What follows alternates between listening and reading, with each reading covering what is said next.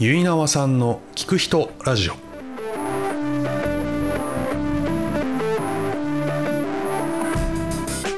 皆さんこんにちは。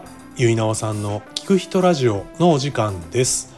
えー今回は千葉県富津市金谷にて朝ごはんを提供するお店おふくろを営む増本ひとみさんにお話を伺いました。え金谷が好きで金谷に住みさまざまなご縁に恵まれておふくろをオープンするに至った松本さん。えまずはそのおふくろについてお話を伺いました。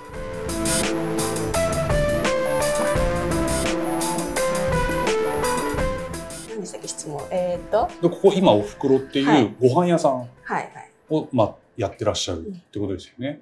朝ごはんを出す。朝ごはん一応時間帯的に朝ごはんはいはいはい。と歌ってます、はいはいはい。で、それをまあ、なんオープンするというか、やろうと思うに至った経緯みたいな。ああ経緯？うんうんもともと私がこの金井お袋がある金谷の町に引っ越してきたというか、移住してきたのが8年前でうんあのちょうどこの12月で9年目はいになるんですけど、それが私もともとだから東京に住んでて、なんか中学高校あんまりこうなんていうんですかね集団生活も得意じゃなかったし、あのーなんだろうな、朝起きて学校に行く意味とかもよくわからないまんま過ごす毎日があんまり楽しくなくて、だからといって別に友達がいなかったわけでも、こう何か勉強ができなかったわけでも、いじめにあったとか、そういうこうマイナスなことがあったわけではないんですけど、逆にこう、目的というものがない中過ごす毎日に飽きていうん、て、そう。で、なそんな飽きた中での満員電車とかに乗って学校に行くんですけうんど、うん。その中で見てて、当時だから10代で大人たち、私からしたら大人たちが、こう、ギスギスした空気感の中で、こう、カバンがちょっと当たるだけでチーみたいなとか、あとはもう死んだような顔して椅子に座って、もう必死な顔をしている大人たちを見うて、ん。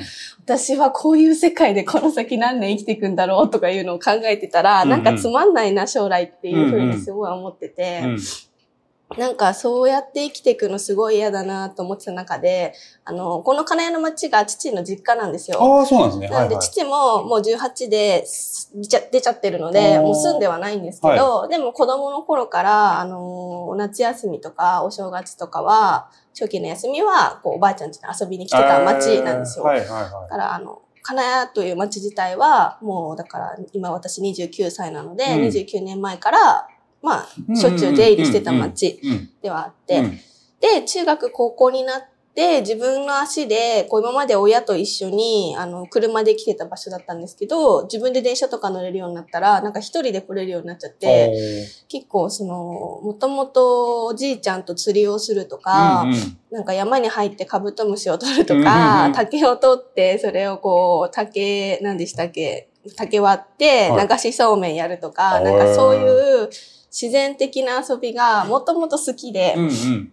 そう、なので、金とか、特におじいちゃんおばあちゃんがすごい本当好きで、だから中学高校は金曜日の夜に部活が終わったらそのまま制服で電車でおばあちゃんと行って。はい。金土日って過ごして、また帰東京に帰ってとかいうのとか、夏休みとかももう1ヶ月ぐらいこっちにいて、あの、ただ暇してるのもあれなので、うんこっちでなん、あの、バイトしてたりとか、そういう生活をしてた時に、うんおじいちゃんとおばあちゃんと過ごす時間が、あの、今までより長くなった時期があって、なんかその時に、なんて言うんだろうな、朝起きて、うちのおじいちゃんおばあちゃんってすげえ元気なんですよ。朝4時、5時に起きてすごい元気なんですよ。で、はい朝から焼き魚を焼きて、朝からお味噌汁を作って、ーめっちゃボリューミーな朝ごはんを食べるわけですよ。そういうスタートがあっては、い。一日を過ごして、日が落ちるぐらいにおじいちゃんが仕事から帰ってきて、うん。また夕飯を家族で食べるわけですよ。なんかそういう時間を一緒に過ごしてたら、なんか本来人間ってこういう風に生きていくべきなんじゃないかなっていう風に感じていて、なんか何をもって幸せとするかっていう基準とか、うーん、は自分で決めたいなと思ってい思うようになった時に、なんか私は東京でこのままこう物が溢れた世界で生きていくよりも、時間に追われた世界で生きていくよりも、なんかもっと生き物らしくというか動物らしく生きていける世界の方で生きていきたいなと思って、うん。金谷に住みたいって、もう中学、高校の時にはずっと思ってたんですよ。なんならもう中学ももう、あの、転校したいぐらいで、こっちに住みたいと思って。はいはいはい。まあでも、やっぱりそこは未成年であって、うんうんうん。自分の世界、自分の力で生きていけるわけではないので、おじいちゃんおばあちゃんに迷惑をかけたくないっていうの気持ちもあって、はいはい。あの、自立したら引っ越してこようと思っへて、ー。それはなんとなくざっくりきっと30歳ぐらいなのかなって思ってたんですよ、その時は。う。んそう、だけど、なんだかんだで、結局21の時にはもうこっちに引っ越してきて、なんだかんだ30になるて年にはもうお店もできてうんっていう感じなんですけど、うんなんだっけ話が、えーっと、お袋。まあそう、お袋 に至った経緯みたいな。はい。そうなので、まあだから、なんて言うんだろう。自分が何になりたい、例えばケーキ屋さんになりたいとか、うんうんうんなんかの選手になりたいとか、そういう目的を将来の夢とするわけではなくて、うん。どんな風に生きていきたいかっていうのを当時考えて、その時にやっぱり一番近くで、なんかいつも明るいおばあちゃん、朝から元気なおばあちゃんを見たりとか、朝から朝ごはんをしっかり作って食べてるおばあちゃんうん。を見て、なんか、物理的な幸せっていうよりも、メンタル的とか内面的うなん。幸せとか豊かさってこういうことなのかなっていうふうにちょっと思って、はい。そうなので、なんかそういうことさえ自分の中でちゃんと軸に持ってれば、うんうんうんあの、物理的なものがどうなって、多分生きてたらいろんなことがあるから、うんと上がったり下がったりするけど、それでも別に普通に生きていける、楽しく生きていけるんだろうなって、なんとなく思ったのを確かめたくて、はい今もまだそれに対する答えは出てなくあ、て、なるほど。はい。なので、その自分のじ生きる目的としては、それが正しいか正しくないかを 最後決められるように、今、こっちで試してるって感じです。そういうことですね。あーうん。だから、じゃあ今は試し中。そうです、そうです。そう。その価値観で良かったかどうかはまだわからないはいはいはし、違うかもって思う時ももちろんあるし。あそうかそうかいはい。はい。そう、なので、そうなって、てんえっ、と、引っ越してきたときに、だからって場所を変えて普通に会社に勤めてたら、うんそういう生活を確かめることはできないので、だからご近所さんが田んぼやってる時に手伝わせてもらったりとか、その、衣食住、生きることに関係することをできるような人間になりたくて。自分で。でもそれって今すぐにはお金を生み出さないものなんですああ、よ。そうかそうか。あの、そう、物はいただける。お米はいただけるかもしれないけど、いお金にはならないからはい電気代は払えないし、ああ、そうかそうか。はい。車を買うことはできないし、うんっていうところで、なんかずっとこう引っ越してからいろいろや、まあ、自分の生活をま保つ仕事をしながら、うん空いた時間でその生きることに関係するもことを学んできたんですけど、それもすごい限界を感じていて、うんうんうんそうだったら自分がやりたいことをできる仕事を作ろうと思った時に、あの、まず飲食店だったら、はい。じゃあ一緒に作らせてもらったお米をここで販売することでお金にできるかもしれないし、例えば自分が野菜作りを勉強したくてやってできた野菜を使ってお店でお味噌汁作れるかもしれないし、じゃあお味噌作りしますとか、お醤油作りしますとか、自分がやりたいことをその後商品にできるかもしれないじゃないですか。ってなった時に、そう、とりあえずは今できるのは飲食店と思ってお袋を作ったというか、うん。なんて言うんだろう。うーんじゃあ、まあ、と言っても、じゃあやろうって言っても、それなりにね、こはいこのお店を作るってなると、まあ、パワーがいるというか、はい。手続きというか、いろんなことがあるじゃないですか。うんすぐにね、数ヶ月でできるものでもないだろうし、そのためにはもうじゃあやろうって決めたのは、ちょっと前、何年か前。うーんと、もともとここの場所にこの建物を建てる前に、うん。経緯としては21で引っ越してきて、はい1年だけは知り合いの飲食店でアルバイトしたんですよ。ああ、そうなのね。はい。だけど、アルバイトはやっぱりその先がないと思って、自分で時間を、時間を自分で、ん？時間の使い方を自分で決められる立場でいたいって思ったんですよ。た時にもともとネイリストをちょっとやってたので、自宅サロンで自分でネイルやろうと思って、で、あの、ババイトしながら、それこそコンビニの夜勤とか、早朝のバイトの、コンビニのバイトとか、事務仕事とか、あなんかもうとにかくこう、なんて言うんだろうな。来るか来ないか分かんないお客さんじゃないですか、ネイルっうんうんうん。て自分で始めた。時。はい。それでも最低限の生活をしなきゃいけない部分に関しては、バイトして、うん。それ以外のところでネイルの仕事のお客さんを取ってっていうのを2、3年続けて、うんちょっとずつ比率をネイルの方に増やしてってっていうのを何年か忘れちゃったんですけど、何年かやってたんですよ。うん。で、その後に、あの、ネイルは女性しか相手にできない。はいはいはいまあ男性もやる方はいるけど、うんまあ今んとこそんな今日なくて、うんしかもその時って金谷ではなくて木光っていう。ところ、金谷ではどうしてもそれがちょっと成り立たないと思ったうんら、木光に、本当は金谷離れたくなかったけど。でも長い目でおあの金谷に住むための手段として、一回生活を整えるために木光に一回出たんですよ。うん。で、でもそれも金谷に住みたくてこっちに来てんのに、毎日木光にいて、はいはい。すごい嫌だったんですよね。ね。嫌だったけど、この先のためと思ってやってたんですけど、はいそう。で、だからそれで何年か自分で仕事をして、うん。その後に、でもやっぱりもう金谷にいたいんだと思って、うん。もうやめようと思って、こっち来た時に、うん。あのーここから近くの場所で、今違う方が飲食店やってる場所をたまたまご縁があって借りることになっへて、で、そこを始めたんですよね。で、1年、そこで飲食店やってて。自分でやっあ、そうです、はいはい。そうです。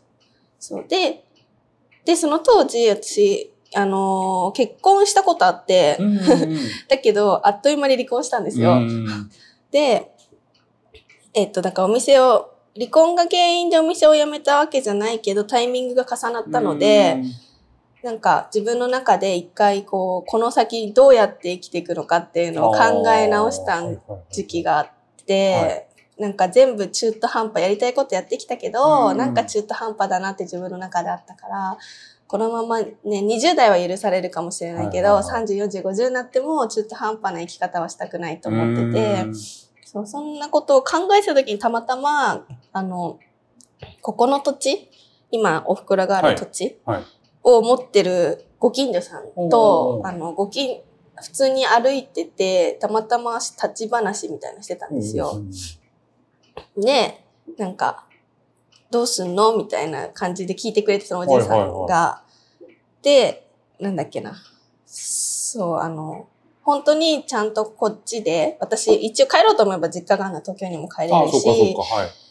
どうしようと思ってんの？みたいな話をしてた時に、なんかうち、その方の土地で今遊ばせてる土地があるから、なんか簡単にでもいいから自分で場所を作って、ちょっとこう、たお試ししてから、お店をその先ちゃんとやるかどうかとか決めたら、みたいな話をへいただいて、はいはでもその時は全然その話に見向きもしなくて、い。はいはありがたいなと思いつつ、そんなに興味もなかったっていうのは、自宅の方を改装して、自宅で営業許可を取って、あのーなんだっけ、飲食店を細々とでもやれるようにっていう準備をしてたんですい。よ。はいはいはだから全然他のところとか人様の土地を借りてやるつもりは全然なかったんですけど、そう、でもなんかそうやって自分の方を準備してるうちにい。、なんかいろいろ、やっぱりここで自分でやっても、また中途半端なことになるかなと思っったりなんだりした時に、なんかせっかくの機会をうん。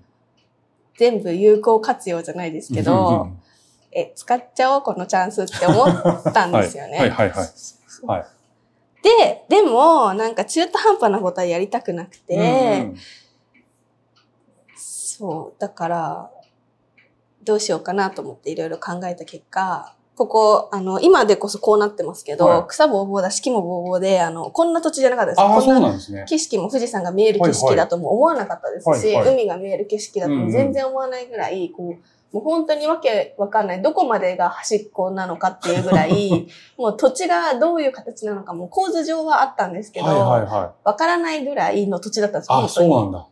そう。でも、その私のやりたいことの一つに、衣食住の住の部分で、うんうん自分で住む家を建てたいっていうのも一つあったんですよ。はいこれはチャンスだと思って、はいはい。はい。飲食店をやる人はいるけど、うん飲食店を開拓から含めて、本当のゼロからやる人はそんなにいないんじゃないかと思って、やりたいって思ったんですよね。はいはいはい。そう。で、もうそっからはは、もう決めたら早いので、あの、えー決め、そっからはもう本当にどう、実際お金の面と、はい。その土地も本当に借りるんだったら契約の面と、ね。はい。あと、えっ、と、だから建物に関しても、どういうものがだったら可能なのか、その、そんな何千万も借りれる立場じゃないので、うん借りれても返せないものを借りるのもしょうがないし、そうそうそう。っていうのはまあ、ありがたくも人には恵まれてて、うんわからないことを誰にこれを聞こうっていう人は大体すぐいるんですよ。あ、そう、そうなんですか？はい。あの、はい。建物のことだったら信用できる大工さんがいああ、そて、っか。お金のことだったら信用できる他の銀行員のお友達がいてとか、やっぱり金谷にちょっと長く住んでるから、そういう方と出会ってるっていうことなんですかね？どうなんでしょうね。すぐパッて来て、いきなりそれを、そういう人ってい見つけられるのかなとは思ったんですけど。で、よく、確かにそうなんですけど、私でも20代そうやってずっと人に助けられて生きてきたんですよね。なんか、自分では今すぐ解決策は見つからないけど、わからないことを聞ける相手が、本当にすぐいる。もしくは、そのひ一人間を挟んだその先で紹介してくださるっていうことが本当に多くて、だから自分のブレインっていうか、自分の頭では答えはないし、ネットの答えなんて嘘が多いから、自分で取捨選択しなきゃいけないから全然信用してなくて、うんそんな中で、わかんないけど、この人に聞いて帰ってきた答えは、え、あの、私が良くなる方向にしか考えてない答えをくれるっていう人たちが、はいはいて、はいあの、振り、最近それは気づいたことなんですけど、そうなので、あんまりそこですごく困ったことがないんですよ。はい。そう。なんか、この人はた私を騙してるとか、うんうんあの、なんだろう、ちょっとこう、なんて言うんだろう、見返りを求めてるとか、なるほど。はいはい。やっかみだとか、はい。そういう答えをくれる方たちじゃない人。だから、その人がそう言うんだったら、きっとそれが一番今の、はいなんか選択肢の中でいいんだろうなって思える答えをくれる人間関係。相手からしたらわかんないですよ。いや、本当は違う、もっと違う意味があるかもしれない。まあそれはもう私にはわかんないんですけど、でも少なからず疑わないでその人の話を耳にでき聞き入れられる相手が、本当に多かったなと思って。へえ。あ、それはすごい。はそうなんです。だから本当に人様に助けられい。て生きてるんですけど。そう、それはわかんないです。金谷だったからなのか、うん。自分が動いてる中での人間関係なのかは、ちょっとはいわかんないですけど。そうですね。確かにそれは。うんわかんないですね。そればっかり。うんうんうん。でもそういう方が周りにいてくださって、はい。まあ聞けば 何かしらの答えというか何かには出会うことができて。そうです。それを最後自分でまとめて、それを GO っていうか、GO って言わないかは自分で決めうんる。やっぱ最後は自分の自己責任なのですね。で、はい。人が言ったからって、あの人がそうやって言ってこうしたんじゃなくて、それも含めて自分で最後決めて納得できるかどうかを決めてきただからなんていうの何事も今までいろんなことやらせてもらったんですけど、別にすっごい無理はしてなくて、ああ、そうなんですね。はなんか、話が、こう、ポンポン行くときは、私は行けばいいって思ってい。て。はいはい。行かないときは、きっと何かが違うとああ、そ思って、うかそうか。はいはい。それはやめるっていうか、今じゃないんだなって思うようにしてて、あ、そう面白いですね。すごくなんか感覚的な感じがすあるというか。そう、多分感覚で生きてそうでます。すよね。へえ。行くときはポンポンポンポンってなんか。そうです、そうです。へえ、面白そうそうなので、なんか、こう自分がで誰かにすっごい頭を下げてお願いするっていうよりも、こういう話があるけどとか、こういう人がいるけどっていうのを人からいただいい。て、それに対して、私がそこについていくかついていかないかを決めてるだけであって、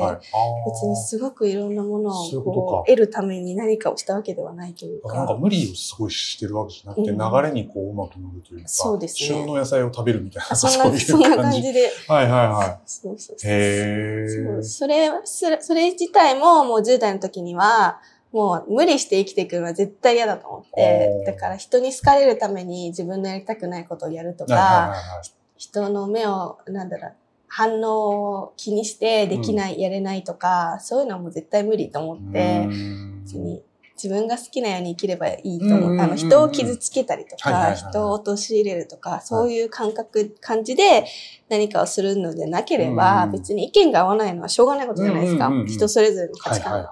だから別にそういうのは、あの、そーっとしとこうっていうだけで、うん。無理して誰かと遊ばなきゃいけないとか、そうかそう誰かのために時間を使うとか。絶対嫌だって思ってて、なるほど。はい。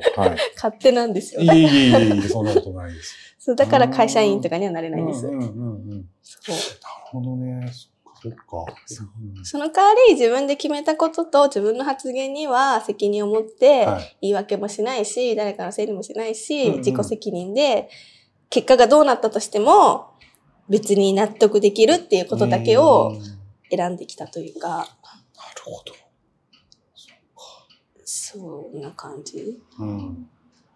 それもうお袋をじゃあやろうって決め、決めたのっていいつとかですか？ここですか？それとも前の店舗のあ、まあまあ、じゃあ前の店舗。前の店舗はコロナがちょうど始まる時期、年ですね。何年前だ忘れちゃった2000。年、そこは1年ぐらいしか借りてなくて。で、その後、だから、えっと、どうやって自分がこの先、金谷で生きていくのか、東京で将来生きていくのか、はい金谷に行っても何をする2000のかって考えたときに、えっと、1年ぐらい空いたかな。この、3ヶ月ぐらいその自分の家の方を改装して店にしようっていうふうに動いてたんですけど、はいはい。その間でそういう話があそうって、ですね。その話が頭の片隅にあって、で、でも実際、お店の方はお店、えっ、と、家の方はお店としては開けないで、営業許可まで取ったんですけど、うんうんうん。リフォームもしたんですけど、多少、うんうん。うん開けないで、こっちの土地の話を、なんか、いい機会だなと思って、うん。うんうん自分の中で覚悟をするというか、あの、生き方もこの土地に対し、この土地で仕事をするっていうのも、なんか、もうこう、中、中途半端なことをしてたら中途半端な結果しか返ってこない。はい。なんか、やったことも、やらなかったことも、それ、それがそのまま自分に返ってくるなっていうのは、もうすごい感じていて、日々。うんやったことは、やっただけの結果がそのうち返ってくるし、ちょっとサボったりとか、手を抜いたりとか、やらなかったことは、それなりの結果しか返ってこないっていうのは、もう身をもって感じていて、はい。そう、だから、こう、うーん、だから、ちゃんと中途半端に生きていきたくないんだったら、もう覚悟が決めて、まあリスクも含めて、はい。それでもやるかやらないかみたいなのを考えたときに、やるって思って、そうで、地主さんというかそのご近所のそうですね。方に、声かけてくださった方。はい。そう、あの、とりあえずやりたい方向でいると。だから具体的にお金の面で、はいはいはい。あの、本当に別に私貯金して生きてるタイプじゃないので、あの、借りたいって言っても貸してくれるものじゃないじゃないですか、はいはいはいお金って。まあまあ、それはもちろんもちろん。しかもはいましてやまだ私自営業できちゃってるので、うんあの、なんていうの？あの、借りづらいというか、確定申告の数字に対してしか銀行の人は見てくれないので、そんな、この建物を建てるお金まで借りきれないんですよね。だからそれをどうするかを考えるから、うんうん。とりあえず借りたいっていうことだけ言っときますって感じで。はいはいはいはい。そうそう。で、そその方は、うーん、みたいな感じでしたけど。はいはいはいはい そうそうそう。だけど、やっぱ、銀、で、その後に、いろいろ、えっ、と、その方を納得させるためにも、うん銀行にお金を借りに行くためにも、事業計画書のあるものを作ろうと思って、ああはい、そうですね、そうですね。そういうのすごい苦手なんですけど、はいはいはで、あとはお世話になってる大工さんにうん、こういう話があって、うんこういうことがしたい。い。うんで、えっ、と、お金も多分ここもぐらいまでしか借りれません。うんその代わり私も働きます。あと材料、はいはいここの針とか私自分で持ち込んでる材料なんですけど。そそれがちょっとすごい話だなと思うんですけど、はい。こういうものもあるし、うんあとはもう最低限の希望はあるけど、それ以上はもうあるもので、はいあの、お任せするはい。から、それでできないですか？っできる方法はないですか？っていう相談にへ行って、ーはい。もうあの家族のようによくしてもらってるうんので、そうそうなので、そうそう。って言った時にその方は、あの考えてくれて、大工さん？大工さんが、そうそう絵も描いてくれて、へこれはやれるかもしれないってまた思って、ー あ、そうか、その時点ではまだちょっと、うん、でやりたいそけど。の方のご協力がなければ、多分普通に業者さんに頼んでたらちょっと無理なんですよ。ああ、なるほど。うん、はいはい絶対無理なんですよ。へーその方、そう、にご協力。はいはいはい。そうそうそう。じゃあその方がそこまでいろいろこう、そうです。だからこの建物のうんこの骨組みは全部解体現場からもらってきた廃材なんですよ。はあ、なるほど。はいはい。そういろいろ言い出したらキリがないくらい。言い方を悪く言えば誰かのゴミをかき集めてきて、そうかそうか。まあ、はい廃棄されるような予定だったものを。そうそう、そのかき集められるだけの人脈があるその大工さんもすごい。私も集めてきたんですけど、そうですよもね。大工さんも。仲間とかからそういうのをもらえる人脈があって、へだからもう全てがこうか。そういう機会、チャンスと、そういう方と、あと事業計画書も私本当に数字が苦手なので、うん。てか文字を書くことがあんまり得意じゃないので、うん。それも友達にこう、あの、元銀行員の子がいて、そういうの処理得意な子がいて、親身になってくれたりとか、お金の面で、その、元々のお客様で公認会計士さんとかがいて、うん。本来であれば、すごい、その方に仕事を依頼したら、多分1時間って言ったら10万円とか払わなきゃいけないようなレベルの、本当のすごい方とかがい、ごふ夫婦、そこのご夫婦もお世話になってて、分かんなかったら、とりあえず聞いてくれれば答えられるというので、へそうやってなんか、こんだけごい。うんうんうん。物が揃っ、うん。物というか、チャンスと人といろんなものが揃ってるのうに、ん。それでもそれをやらなかったら、多分この先一生私は何もできないって自分の中で思って、で決めたんです。やるって。はいはい。そうへーそうだから、お袋のゴールは別に飲食店をやるではなくて、うんと、まだゴールが何かもないけど、うん そう、とりあえず自分の居場所と。あの、何者なのかっていうのを見せたかったというか、自分に対する信頼を積み重ねられる場所を作りたかった。田舎は特にお金で解決できないこといっぱいあるじゃないですか、田はい舎って。はいはい。そうですね。よその人が来て急にお金出すから、ここをこう、どうにか、この空き家を貸してくれって言われても、いやいや。嫌っていう人多いじゃないですか。逆にお金はそんななくても、この方だったら貸すよとかん、そうですね。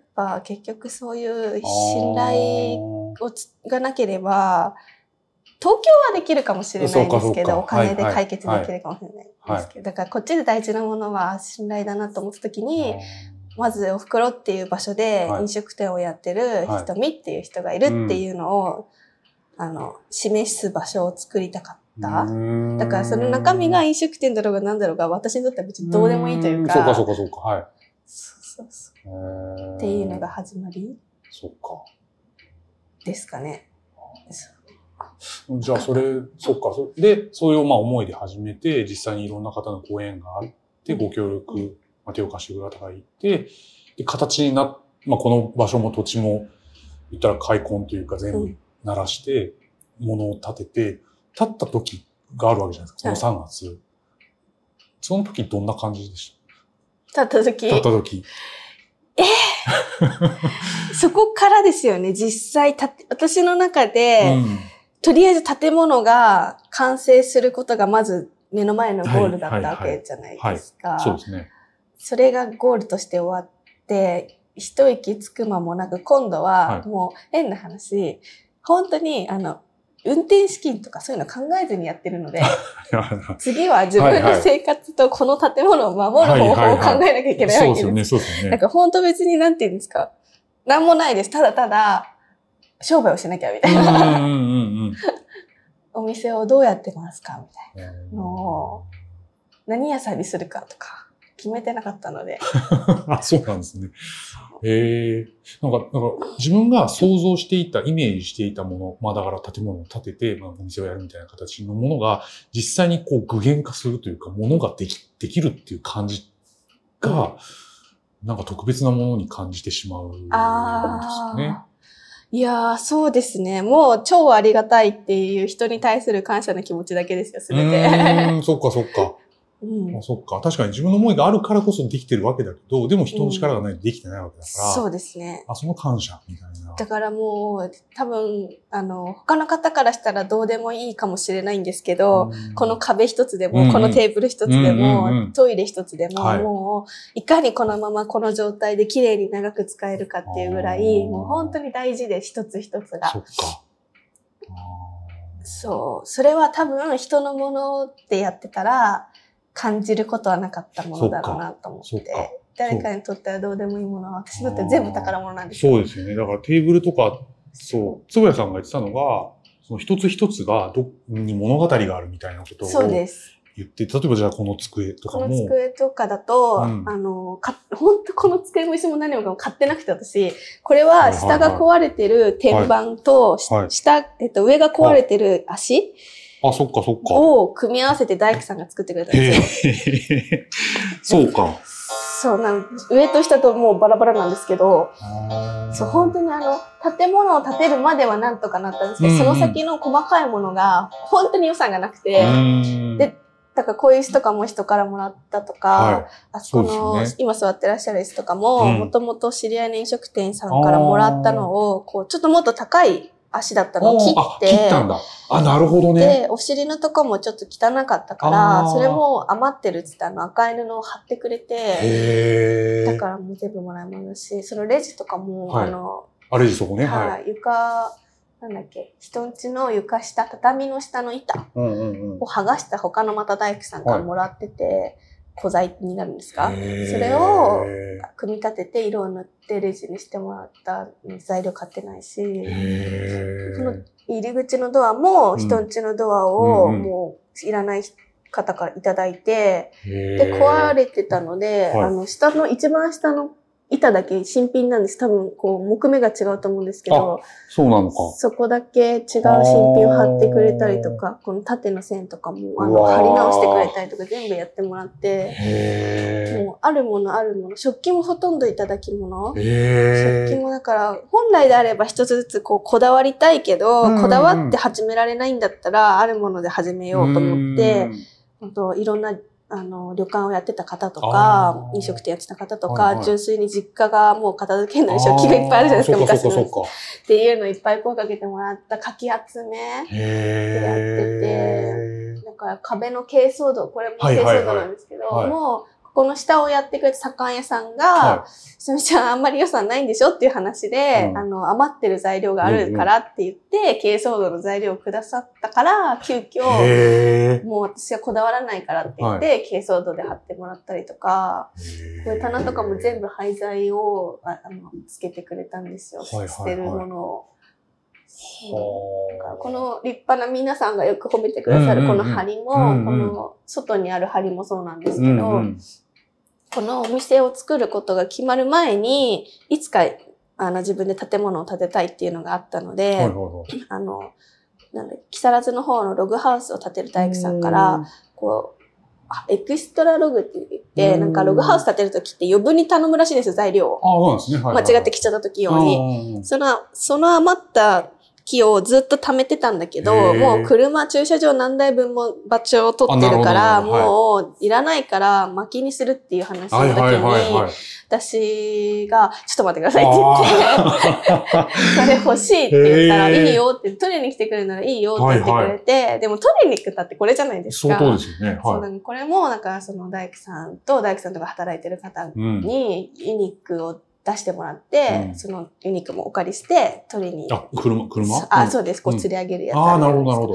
そういうのだって私持ってないからできないじゃないですか。そうですよねそういうのも貸してくれて、で、一緒に取りに行ってくれたのをずっと持ってたんですよね。だから今回、これを使いたいってお願いしうて。わー、すごい。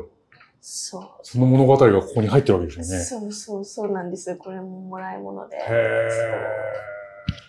そう。だから、あんまりこう、もちろん買ったものもあるんですー。けど、うんうんうん結構、もう外の椅子もテーブルももうめちゃめちゃなのは全部もらい物なんですよ。うん。いろんなタイプのものがありますよね。そうなんです。全部、もらい物で。そう。すごいな。そうし、ここは、あの、骨組みだけは宮大工さんが手で刻んでくれてて、えー、すごい。あの、今時の建物って全部機械でこう、全部切った後、うん。なんかもうこうレゴみたいに組み立てていくっていうのが多いと思うんですけど、ここは全部あの、のみとか使って、大工さん、宮大工さんっていうかもう80歳のおじいちゃんなんですけど、が、あの、全部刻んで準備してくれてて、それもまだ完全に融資が決定してない段階だったんですけど、はいはいはいはい。もう私がもう早く次何か商売をしないと私の生活が持たないっていうのを知ってたからみんな 急いでくれて、あの、もう決まってない、完全に100%できる状態が決まってなかったんですけど、もう刻み出してくれてて、どこのパーツ類を。そっか。5が出たらすぐ組み立てるみたいな。なんかそういうのもありえないじゃないですか、普通。だってお金払えるか分かんないお客さんの仕事なんか受けないじゃないですか、普通。し、その銀行に出すための設計とかもい。必要なんですけど、そういうのだって、後払いになっちゃうわけですよ、全部。うんうんうんでもそれでも、まあ信じてなのかわかんないですけど、全部やってくれたんですよね、そこら辺の大工さんたちが。うん。そう、だから、すごい縁起のいい建物なんです、ここ。ああ、いいですね。お縁起のいい建物ああ、確かに。に。ああ、いいですね。で内装はもうその宮大工さんではなくて普通に、あの、私も含めて、はいいろんな方がやってくださってるんですけへど、そう、宮大工さんだって普通飲食店なんか作らないし、ーそっかそっか。ああ、まそっか。こういう古材って釘がいっぱい入ってるからそういう高い道具がダメになっちゃうんですよ。なるほど。だからそんんなのも基本的にはやらないんですけど、やってくれて、いいもの作ってやるって言ってくれて、今もたまに大丈夫かっつってご飯食べに来てくれるんいいですね。あーそっかうちそうそうそそうすごい。う。うんまあ、それだけの人のなんか思いみたいなものが入ってるといえば入ってるような。いや、本当にそうですね。そうですよね。もう、だからこそ、何があっても諦められないです、いろんなことが。まあそうですよね。そりゃそうだわ。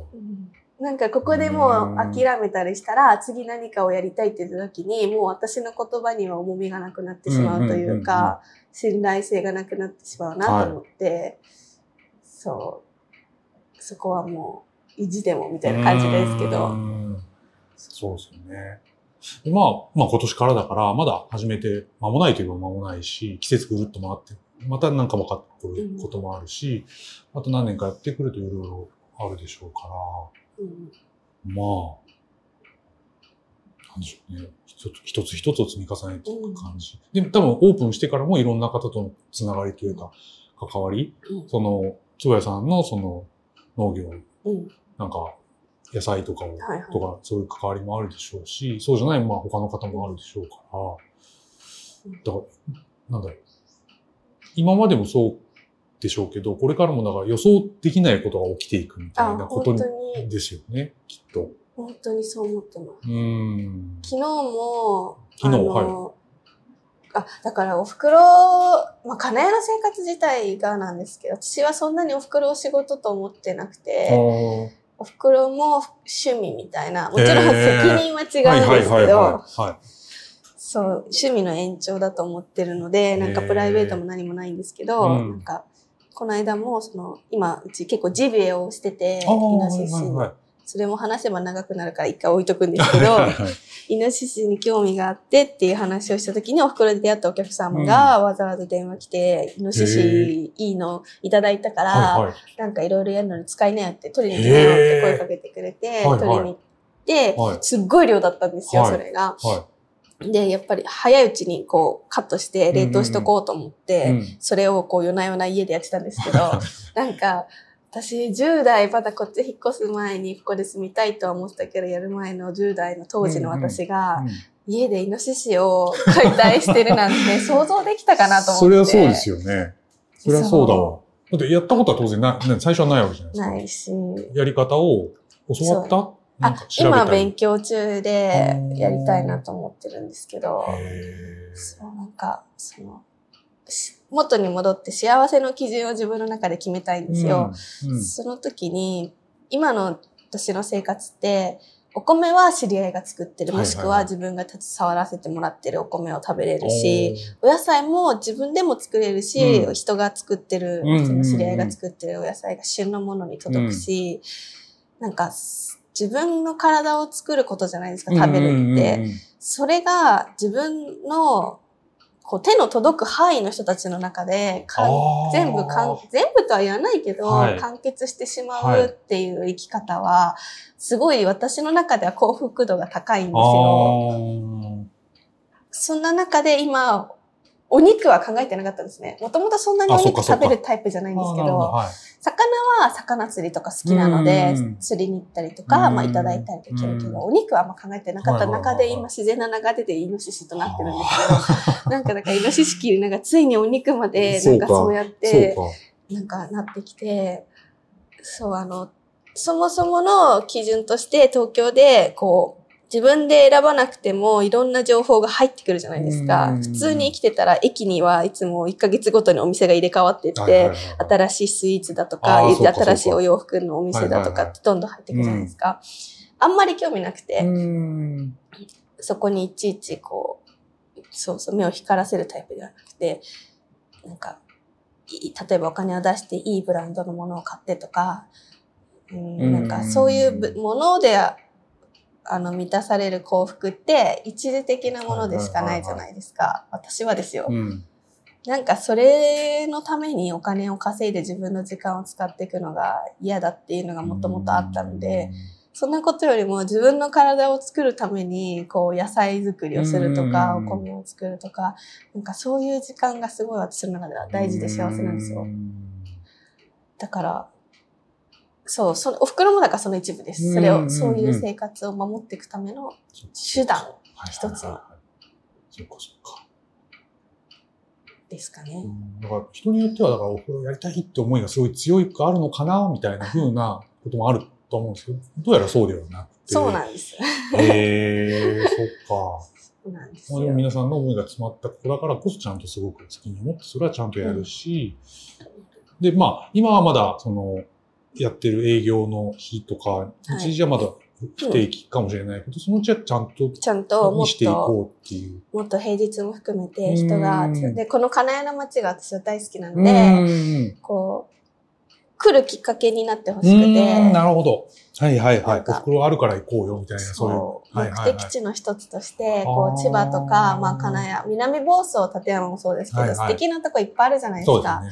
でも、やっぱりゆかりがないと来づらいんですよね。どこに行ったらいいかわからないみたいな。ただなんとなく来てもっていう。そうです。何かのところがちょあれば。そう。なんか横浜とかって行ったらなんとなくこうぐるぐる回れそうなんですけど、千葉って、なんかちょっとそれは分からないですね。いんですよ、私からすすると。はい。だけど、ここにしかない素敵なものがいっぱいあるから、うんまして私、海と夕日が大好きなんですけど、そうそういうのとかをただただ見てる時間とかって、はいはいはい。すごい満足するんです、私そっかは。そっか。うんうんうん。だから、そのきっかけになりたいっていうので、まあ、人がまず来てもらえないと、それはできないから、あの、そう、稼働はしていきたいんですけど、現状、そっちだけをやっていくと、本来やりたかったことができないから、うんそのバランスを取りたいなって思いながら、まあ、取れてないから今毎日ぐちゃぐちゃなんですけど、めちゃくちゃなんですね。毎日もう大変なことになってるんですけえど、ーそのだからお店やってる日があって、やってない日はなんかそれはそれでやってる、いろいろややられてる。そうです。あの、何曜日に何をするってわけではなくて、空いてるからこそ入ってくる話に乗りといけるっていうか、例えば先週とかだったら、その今使わせてもらってる、あの、イノシシのお肉うんうんうんは立山なんですけど。あの、やっぱり人の命、人ってか物の命じゃないですか。はい。はいで、イノシシが抱えてる、話が変わっちゃうんですけど、イノシシが抱えてる獣害問題って多分ご存知かもしれないですけど、で大きなものがあって、それを、まあ、解決まではできないものの、うん。やっぱり知ってもらわないと、いい方向には進まないっていうところで、こはいのご飯をやをやるにしても、なんか高級な食材を使って、あの、なんだろう、高級なレストランをやるっていうのはもちろんそれはそれでいいんですけど、うん。私にとっては、あの、なんだろうな、おばあちゃんちの朝ごはんがもう本当にそのまま表してるんですけど、うん。なんか何でもないんだけど、一つずつが、こう、お米は知り合いが作ってます、はい。お野菜はご近所さんからもらいました。お魚は知り合いが釣ってますっていう、なんか何でもない、なんか地味な中にある、でも食材が美味しいから余計なことを、調味料をかけなくても美味しいっていう、その食生活に対しての幸せ度が高いんですね。ね、で、だからイノシシに関しても、あら、なんだろう。食べて終わりではなくて、その食材がここに来るまでには背景があっはいて、いろんな方が携わって生産者さんもいるし、それを流出させる方もいるし、加工する方がいて、今ここにあるわけじゃないですか。そういうのを考えたり見えたりできる飲食店にしたいなと思って。ああ、なるほど。はい。それを伝える。ただ食べるだけ美味しいものを食べて終わりっていう飲食店は世の中いっぱいあって、今美味しいものなんてどこにでもあるじゃないですか。まあそすね。はい。そんな中で、こう、お袋でご飯を食べたいって思ってもらうための、こう、差別化は私がここに住んでるからこそつながりがあって、うん生産者さんのリアルを、あの、お邪魔させてもらえる機会が結構あるので。それを伝えたいなと思って、か。そこしか差別化できないと思って、だから今休みの日は、先週とかはそのイノシシを解体してるところにお邪魔させてもらって、うんうん。その、漁師さんが取ったイノシシがどうやって持ち込まれて、その後どうやって解体されてとかっていうのを全部一緒に見たりとか、まあやれる範囲のことはやらせてもらったりとかしていて、そう、やっぱイノシシも今、こう、東京ってスーパーに行けば一年中何でも物があって困らない生活を皆さんされてると思うんですけど、でもそれって支えてる方たちが地方にいっぱいいて、その一つが南房総にもあって、で、でもその方たちがイノシシによって結構大変な思いをしてるっていうのが現状で、うん実際その方たちがもう食べ物を外に出さない、自分たちだけのものしか作らないって言ったら、食べれなくなっちゃうわけじゃないですか。まあそうですね。そうですね。だから私はその方たちってすごい重要というか、もっと、なんだろうな、もっと尊敬、尊重大事にされるっていうか、そういう人たちがいるかはい。ら困らない生活ができるわけでっていうのとかが、やっぱりしょうがないですよね、見えないから。うん私も東京に行ったら見えなかったんで。しょうがないんだけど、それを興味がある人は増えてるし、今、そうなんかそういうものを見せられるような場所にしたいっていうのも一個あるんですけど、そうだからそういうリアルな農家さんのところで、うんうんあの、なんだろうな。例えば、モロヘア一つ袋に詰めて100円で売ってるとしても、その袋詰めするのに地味なんですよ、作業が。その方の人件費払ってたら、そのモロヘア100円で売ったんで全然利益にならないよね、みたいあな、ーそういう現状を全部知りたくて、はい。で、知った上で正しい値段というか、その人たちがやってらんねえよってならないような、うん。でも真面目に、あの、美味しいもの作ってます、ズルしないで作ってますっていうのを、あの、ちゃんと理解して価値を見てくれるお客様に来てほしいなと思って、うん。でもそれを伝えるには自分が知らないと伝えられないからっていうので、そすね。はいはいはい。今休みの日はそういうのとかをへ見に行かせてもらったー。り、手伝わせてもらったりとかですね。はいそういう方が、まあ、身近にいて、じゃあ、この日だったら来れるみたいな、やっぱそういう感じなんですよね。そうですね。で、やっぱりそういう自然のものって何日にじゃあ入れ替えりするとかではなくて、天気にも関係するし、そね。ね。その植物の成長はやっぱり人間ではなかなかこう決められないことなので、やっぱそれに合わせられないとできないのうんうんうんで、それに臨機応変に対応できるようにするには、ちょっと開けとかないといけない。うんでも開けといても大体全部埋まるので、用事は。うんそう、そういうことをこうやりながら、日々もういろんなことやってる感じしていろんなことをやってるんですよ。そうですよね。とは言いながらもやっぱりあお店の準備もおね、店もやらなきゃいけないんですよ。経営そうなると日々が目まぐるしく。いや、本当にそうです。転転校じゃない、移住して、はい。この1年目のバイトの時は、うんおばあちゃん家に住んでてバイトでなんとなく生きてたので、はい優雅だったかもしれないですけど、優が。その後のもう自分で仕事を始めてこうするってなってからは、うんうんもう、あっという間です、本当に。落ち着きのない生活ですよ。ただ、なんか、充実はしてますよね、すごく。うんそんな感じは、なんか伝わってくるというか。充実してます。そうですよね。はい。もういろんなことが詰まってる詰まってる。感じ。詰まってます。そうか。そう。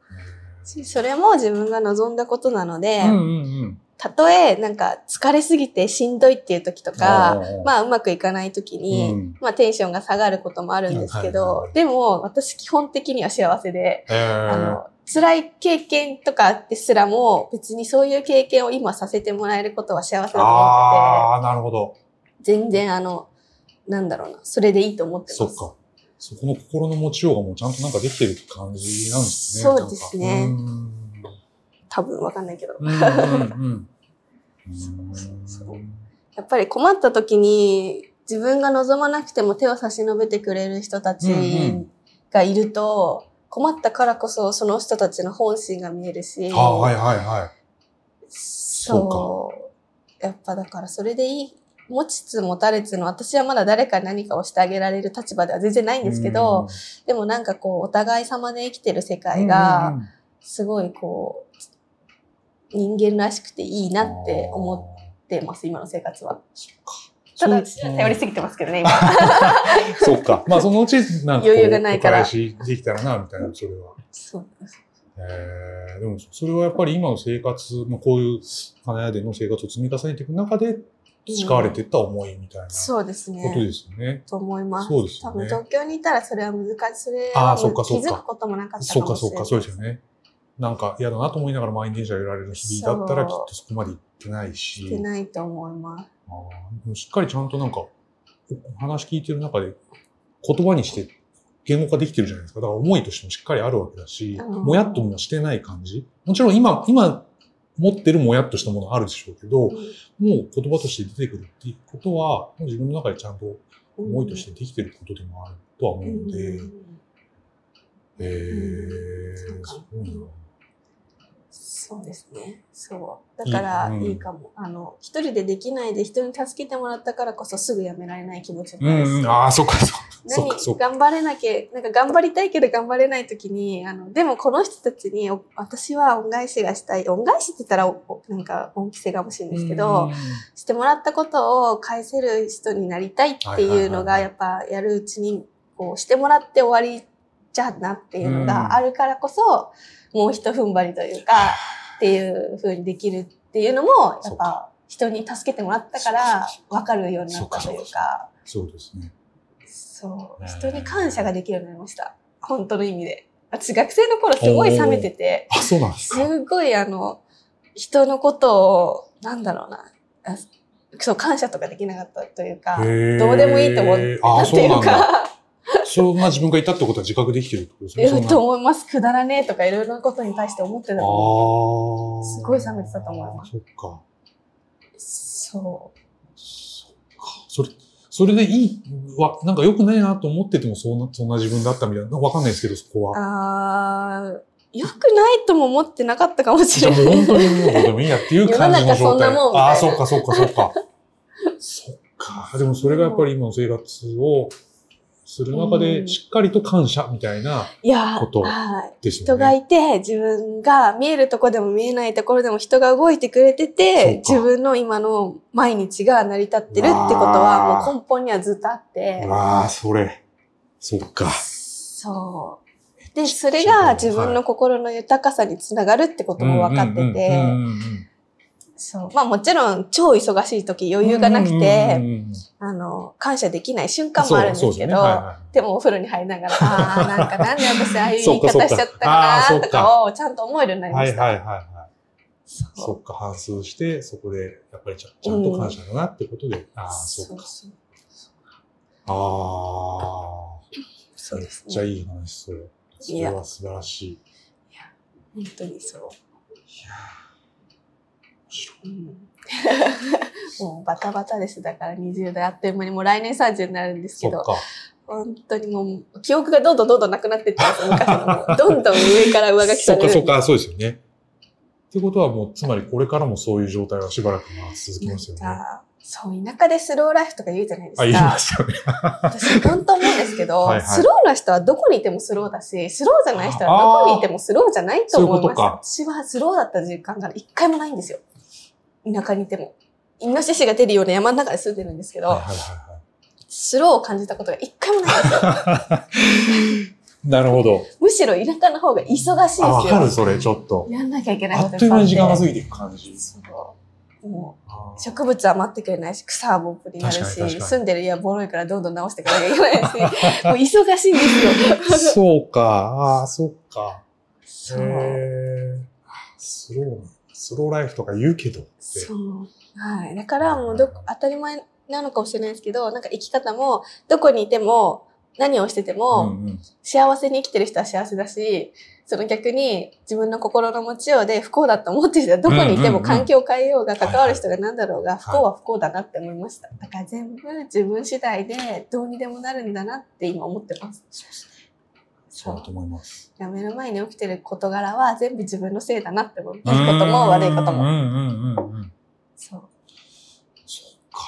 なんかもうちょっと、一つの悟りの境地的なところにいるように聞こえてしまいますけど、でもそれは実ね、実際に自分の生きていく中で学ぶというか身につけてきたもんいやもう多分それを本で読んでも、親に言われてあもー、誰かに言われても、納得はしないタイプなんですよそうかそうかあ痛い目にあって気づくんですよ。そうかそうかそうか。実感してはい。自分の体を通ったからこそわかるんだ。全部やらかしてきたから、やらかしてきたからだ。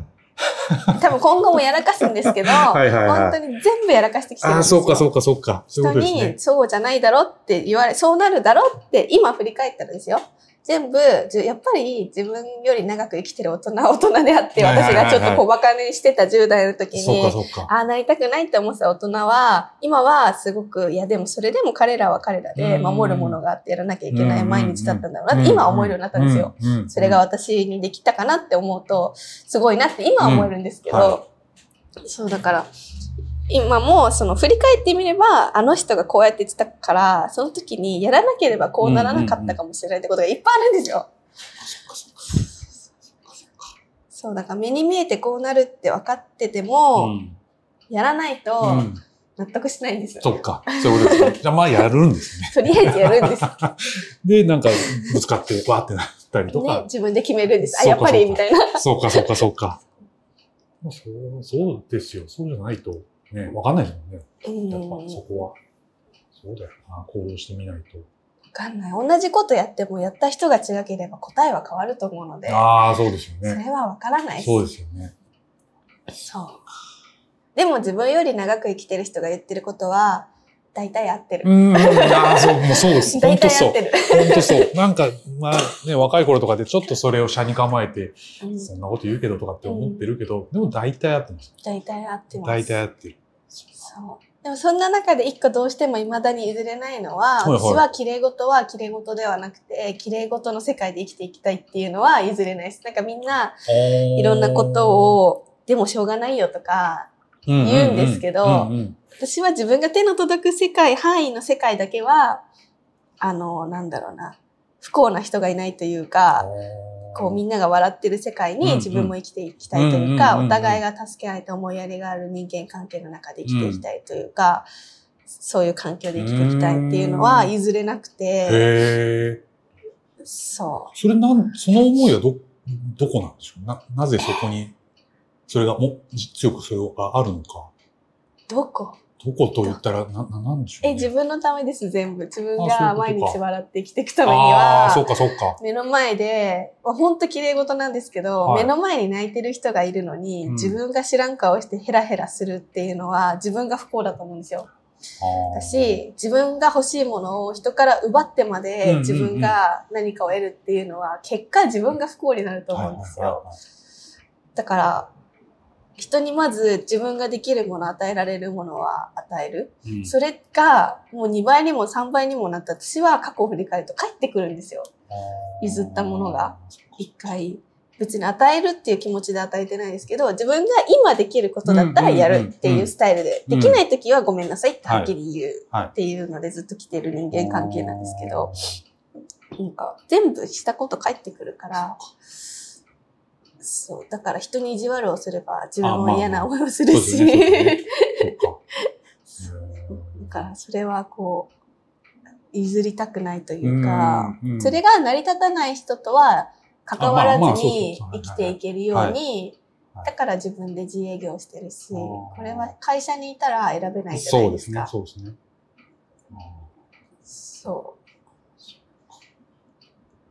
なんか、すごく、まあ、こっちで生活の、での生活も長いし、なんか、まあ、でも、なんだろう、千葉とかそう、都会にいる時の思いもあるから、なんか自分に素直というか、なんか無理しないっていうのもあるでしょうし、自然に近い感じうんで生きているのかなっていう感じ。もちろん今こちらの生活で大変なことはいっぱいあるとは思いな、思いますけど、でも、なんだろう、胸張って幸せですっていうような感じとかっていうのは、そうなんでしょうね。そういうことなんですよね。幸せだと思います。いやー、素晴らしい。いやー、いただいちゃいました。ちょっと本当にいいお話を。でも、お袋は、まあ実際、まあ、当然続けてはいくでしょうし、でもその先でまたやりたいことが見つかってくるかもしれないし、お袋は最終的に50年後の自分がこの街で生きていけるような街であーあってほしくて、はいそれを今は言えないんです自分が助けてもらってる立場なんうんうんうんあんまり人に言わないんですけど、あの、それを、うん、なんて言うんだろうな。なんかできるような組織というか、になっていたいというか。現状今この街病院ないし、ああそっかそっか。目薬一つ買えないし、そっかそっか。東京行くって言ってもバスは金谷からは出てないんですね。そういうのってやっぱ不便なんですよ。うん別に便利に生きていきたいのを目的にしてないから私はいいんですけど、うんうんでも実際50年経って80歳になった時に、じゃあ免許持ってませんでした。あで、今私の周りには皆さん年配の方が多いわけですよ。一人ぼっちになっちゃうのも嫌だし、うんうんうん車がない世界でどこにも行けないで、80、90を家の中で過ごすのも嫌なんですよ。はいはいはい。だからそうならないように、あの、移住する方も増えてほしいうんうんうんし、うん。街ももっとなんかみんながこう、なんだろうな、いろんなことを諦めないで、その買い物に行く手段はいはいもタクシーとかで作れるかもしれないじゃない。ですか。わそうか。んないけど、はい。はい。そういうことを目指して自分のためうんに、うんうんうん。そうう、んと思ってて、そうですね。そうなると、やる、やれることはいっぱいあるだろうし、可能なこともあるし、今は難しいけど、何年か後にはできるかもしれないとか。そっか、そうそうそうそれをやるにはやっぱり続けることうんうんうん、そうですね。まず人の力を借りるっていうのは信頼がなければ人は覚えてくれないので、はいこうしたいって時に聞く耳を持ってくれ、もらえるように、まずは商売をちゃんとやる、うん。っていうのがそうですね。ですね。ちなみに、おふくろって名前は何で？お袋ははい。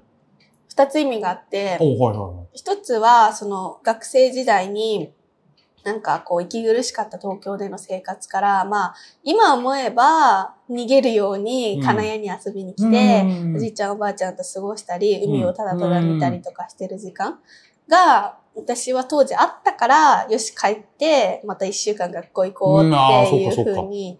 思えてたんですけど、なんかその時思ったのは、なんか、やっぱ生きてたら大変なこともいっぱいあるじゃないですか。いいことだけではないと思うんです、誰しもが。。だけど、自分がいい逃げる場所別にが、をちゃんと持ってれば、なんか一時的にでも逃げて、はい。その先でまた頑張ろうって思えるかもしれないけど、うんうんうん。多分それがないと、うん。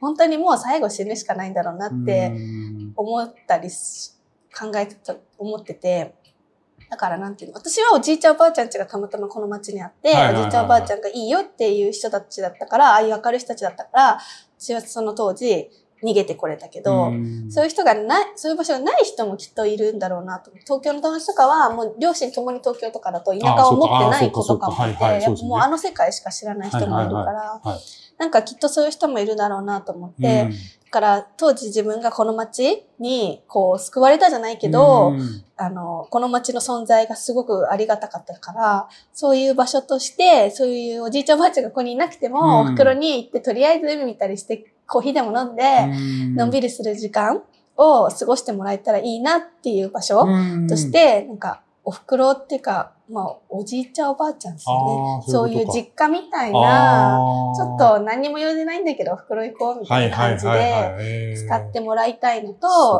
あとは未来の話をしてて、その、自分がお袋って呼ばれても、なんか違和感のない年まで続けるぞ、みたいな。へえ、そっかそっか。そういうことか。そう、やめないぞ、みたいな。はいはいはいまあ別に軽い気持ちですけど。うんうんうんうんそういう感じでおう袋、ーん親しみを持ってもらえるようにというか、そうですね。そういう場所あになってほしいなと思って。いいですね。営業の時間っていうのって何時、何時なんですか？その、曜日はまあいろいあ、ろちょっと。曜日はいろいろなんですけど、朝ははい7時、7時。7時にオープンして、はいえっと終わりは一応1時半ぐらいがラストオーダーなんですけど、はいはい。たまに朝ごはん、特に日曜日なんですけど、朝ごはんにめっちゃ来ていただくと、早めに閉まっちゃう時もたまにあるので、ざ材料的な材料的なのとかで、なので、あの、危うい時は電話をいただけるああー、そういうこととですね。はい。助かります。でも、そんな今、繁盛店じゃないんで、そんなことあんまりないんですけどうん、たまにあります。朝とか、だから7時とかでうん結構お客さんいらっしゃる感じなんですか？あの日によー週末。は、うんうん最近、ちょっとこう、その7時台をめがけて来てくださるようにへなったかなって思う。それでもまだ成り立ってないんですけーど、うんここら辺みんな遅いんですよ。11時とか11時半なんて飲食店が開かない。ああ、そういうことですね。はいはいはい。だから、みんなこう朝の方ってコンビニでおにぎり買そうしかないそうか、んですけど、そうか。はいはいはい。割とその、でも、二拠点とかの方が多いですかね。その、ああ、そっかそっか。が朝ねごはんを食べに来てくださったりとか、あとはここで朝ごはんを食べてからのこぎり山に登るとうか、ここで朝ごはん食べてもっと下りのそれこそ立山白浜に向かうとあ、か、ああ、そっかそっか。そういう方が。もうそうやってちゃんとだんだんね、皆さんに知ってもらって、お袋あるからまあ行こうみたいな。できれば。なんか忙しい日常の中にわざわざ朝ごはんを食べるために早起きをして、わざわざ、ざ外に出て、うんわざわざお金を払って朝ごはんを食べる時間を私は過ごしてほしい。そういうことですね。たまにでいいので、そういうことですね。そう、そういう朝の始まりってすごいその後の一日を幸せにすると思うのうで、それ、をかん、私はおばあちゃんから感じさせてもらったのはいはいはいは、い。でそれを感じてほしいな、シェアしたいな。